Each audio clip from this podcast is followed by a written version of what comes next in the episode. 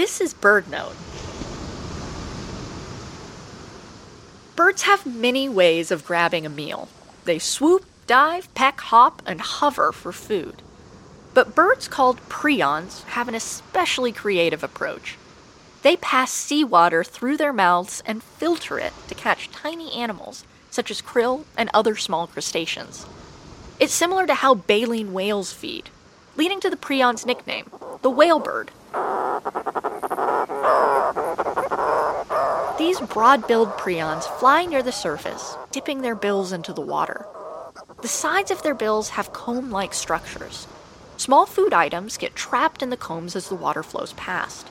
In Greek, the word prion means saw, which refers to the bird's highly specialized mouth.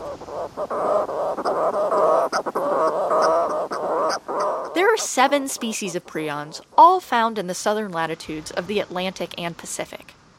While some breed on frigid islands off the coast of Antarctica, others, such as the fairy prion, nest in the comparatively warm climates of Australia and New Zealand. All prions dig burrows for their nests, giving them some protection from predators. See photos of prions when you visit our website, birdnote.org. I'm Ariana Remmel.